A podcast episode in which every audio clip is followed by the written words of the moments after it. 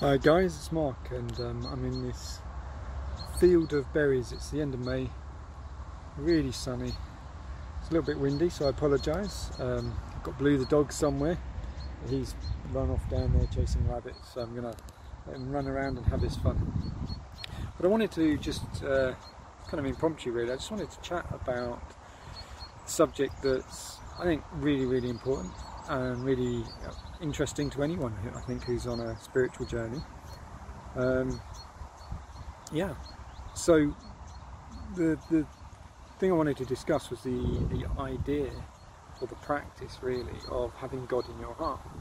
Now, as soon as you say God, I know a lot of you probably go, "Oh, hang on a sec, this is religious. Let's back away from this subject." But let me let me stop you right there because when I say God, we're talking about the state of enlightenment, what a lot of people call God realization.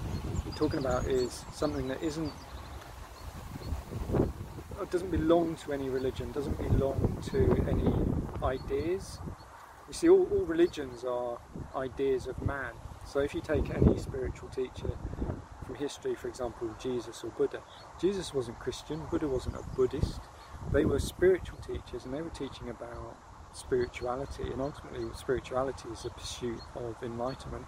And enlightenment is God realization. It's realizing that there's just one thing everywhere, that it is love, and that you are part of it, and ultimately you realize that you are it. Keeping it really simple. So you can't say you're spiritual and at the same time say you don't believe in God. But what I do get, and, and how I feel, is that I'm spiritual, I'm enlightened, I'm God realized but I do not recognize anything from the religions of man in that realization. In other words, God is much bigger than any idea, uh, any persona that is imposed upon it by man. And and that's pretty much the consistent message from all spiritual um, teachers throughout the ages really is that they're saying that you can realize that there is God and that you are God. So bringing it back on track, talking about having God in your heart. Okay, so what does that actually mean, and what's the purpose? So keeping things really simple. And a lot of these subjects are massively expanded on in the book that you can get for free on my website, which is Guidance for the Seeker of Truth. It's also available on Amazon if you want it in printed copy. And there's lots of articles on my website and loads of videos and, and free downloads and information. So I'm not going to try and cover all of that in this. Hey, there he goes. There's Blue the boy. But what I am going to say is, if you've already looked at all of that stuff, or if you already kind of have a good handle on these things, spirituality is taking your spirit to God, but your spirit is neutral. Your soul is the part of you that's in duality, and your soul isn't neutral, it's, it's, it's your super personality, it's your higher self, if you like. And so there's a soul journey and there's a spiritual journey, and they're both really important. They're, they're two halves of the same thing, really. The spiritual journey to enlightenment is taking your spirit from duality back into unity. The soul journey is taking your dualistic nature and refining it and refining it and refining it until you become as as close to unity, as close to God as possible. And you can't have one really without the other. There are a lot of practices and groups that focus just on the spiritual journey and the energy side of meditation and stuff, but they don't focus on the, the soul development and the bringing the qualities of God, the unconditional love and compassion and, and, respect for everything down into the soul. And so you end up with people that are very polarized in meditation. They're fantastic and they can make these big state changes and realise their true nature, but their personalities never keep up with that, and so they can't integrate these big states of consciousness with their personalities, and there's always a, a kind of a disharmony there between who they are in duality and what they realise themselves to be absolutely, and, and, it creates a lot of tension and, and a lot of problems in people. So both sides of the journey matter, and really the soul journey should be focused on as much as a spiritual journey. And the, the, again, in the next book that I've already written but yet to be published, back, back for a drink of water and then he's going to run around and chase some more rabbits. Um, I really go into the kind of the mechanics and, and the and, and how it all works, how soul works, how spirit works, what the soul journey is in a lot more detail, how karma plays a part in all of that. And that, that book's um, not yet published. Um, but it's called the, the Way Back to Truth, and that will be published at some point in the future. But in the meantime, I just wanted to talk about this. So, God in your heart. If the spiritual goal is to realise you are God, and that's way up here, okay, and the soul journey is you're down here and you're trying to work your way up. How do you how do you fill in the middle middle bit? So, God is actually something real.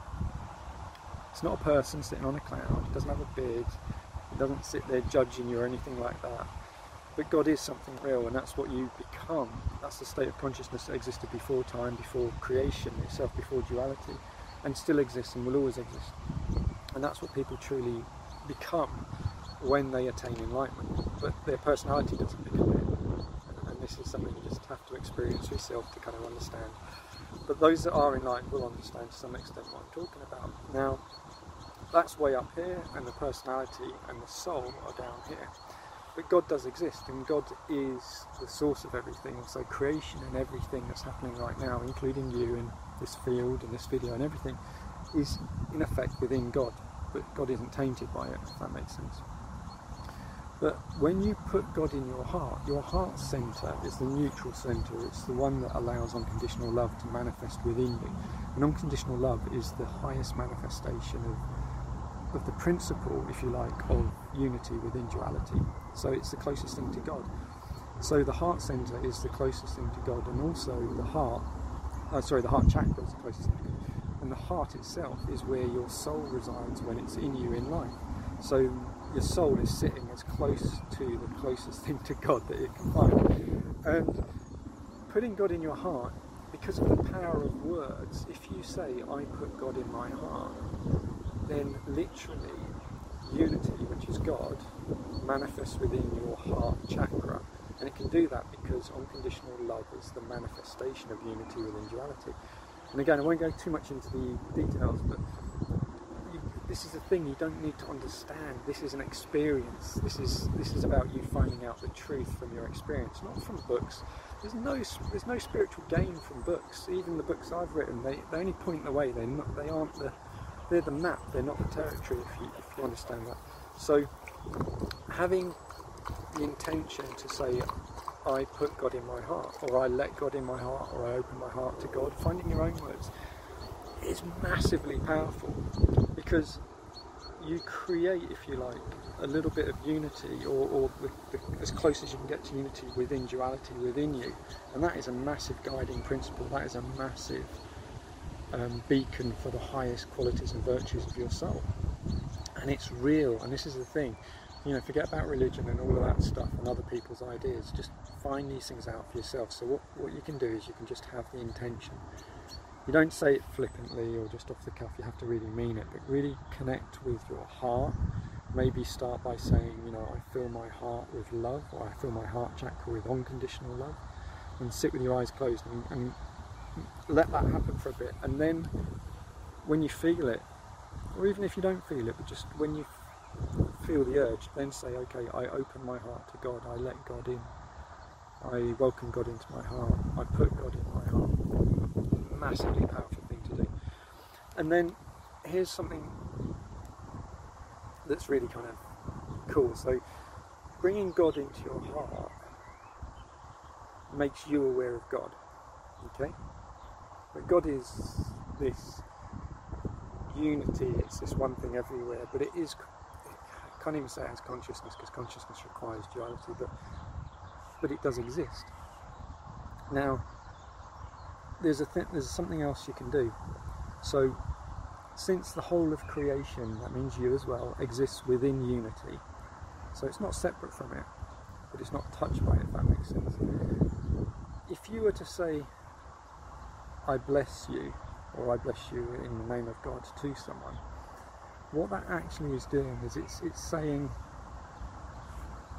I'm drawing you to the attention of unity. Because you're already in unity.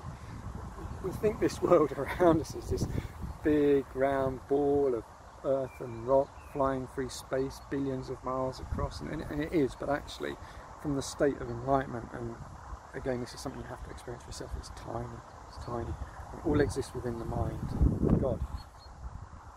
Not some guy with a beard, by the way. We're talking about something that is beyond beyond limits, beyond beyond measure, beyond time. Your mind just can't go there, right? Stop trying to. We don't need to understand it. We don't need to explain it.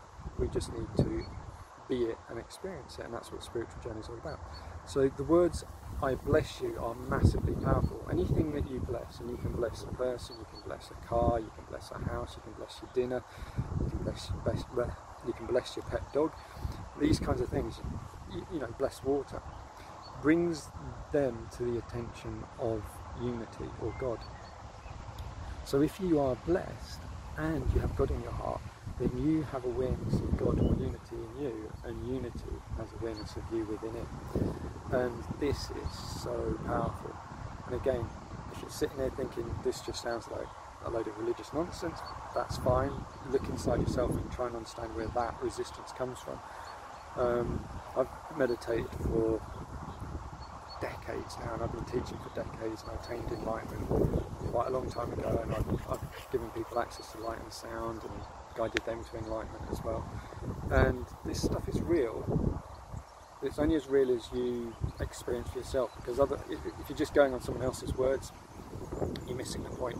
So the point of my words is not to convince you of anything, it's just to try and open the door a little bit and help you to make some of these realizations for yourself. So I apologise if this has been a bit windy. Blue's finished his little running around, so he's having a lie down now. I'm going to go and grab a coffee. And yeah, just thought I'd leave you with those little insights. So let God into your heart, find your own way of doing that, but do it from a place of sincerity, from stillness, and with unconditional love, really as the the, the orientation. And play around with the idea of being blessed. So anyone who blesses someone is blessed themselves, and a, a blessing is a real thing. Anyone can be blessed, by the way, but if someone's high on drugs or you know off their face, drunk type thing, um, or in a very angry rage, these kinds of things, if you think about it, because they close your consciousness down, then you can't be present. And if you can't be present, then God can't be present. So if you are thinking of blessing someone, and by the way, you can put God in someone else's heart, it's perfectly, perfectly possible.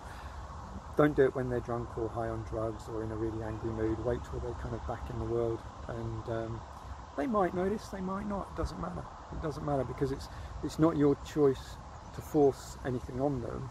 It's their choice whether they accept something, whether they notice something, and ultimately it's God, it's God's choice whether He goes in someone's heart or, or accepts the blessing. But you know, the, the, truth of what I'm talking about is much greater than the words I'm trying to use to describe it. And there's, you know, anyone that studied some, say, Tao Te Ching, you know, that which can be named is not the eternal thing. It just basically means you've got to get past the words and you've got to get to the truth of things. So hopefully this points you in a direction that might be interesting. Helps you with your spiritual journey, helps you with your soul journey, importantly, and just helps you in life and, and gives you something to explore. And some of the people I've already shared this with have had some really pretty profound experiences, but it didn't happen the first time. You know, they, they had to sit with it and just trust. You know, and, and eventually suddenly they have these epiphanies, maybe in meditation. They go, you know, I'm aware of God in my heart now. And these are people that aren't religious. You know, religion doesn't own God. Religion was created by men. You know, and uh, least said about that, the better, really. But I'll leave you on a positive note. I bless you. I put God in your heart and um, peace be with you. Lots of love. Bye.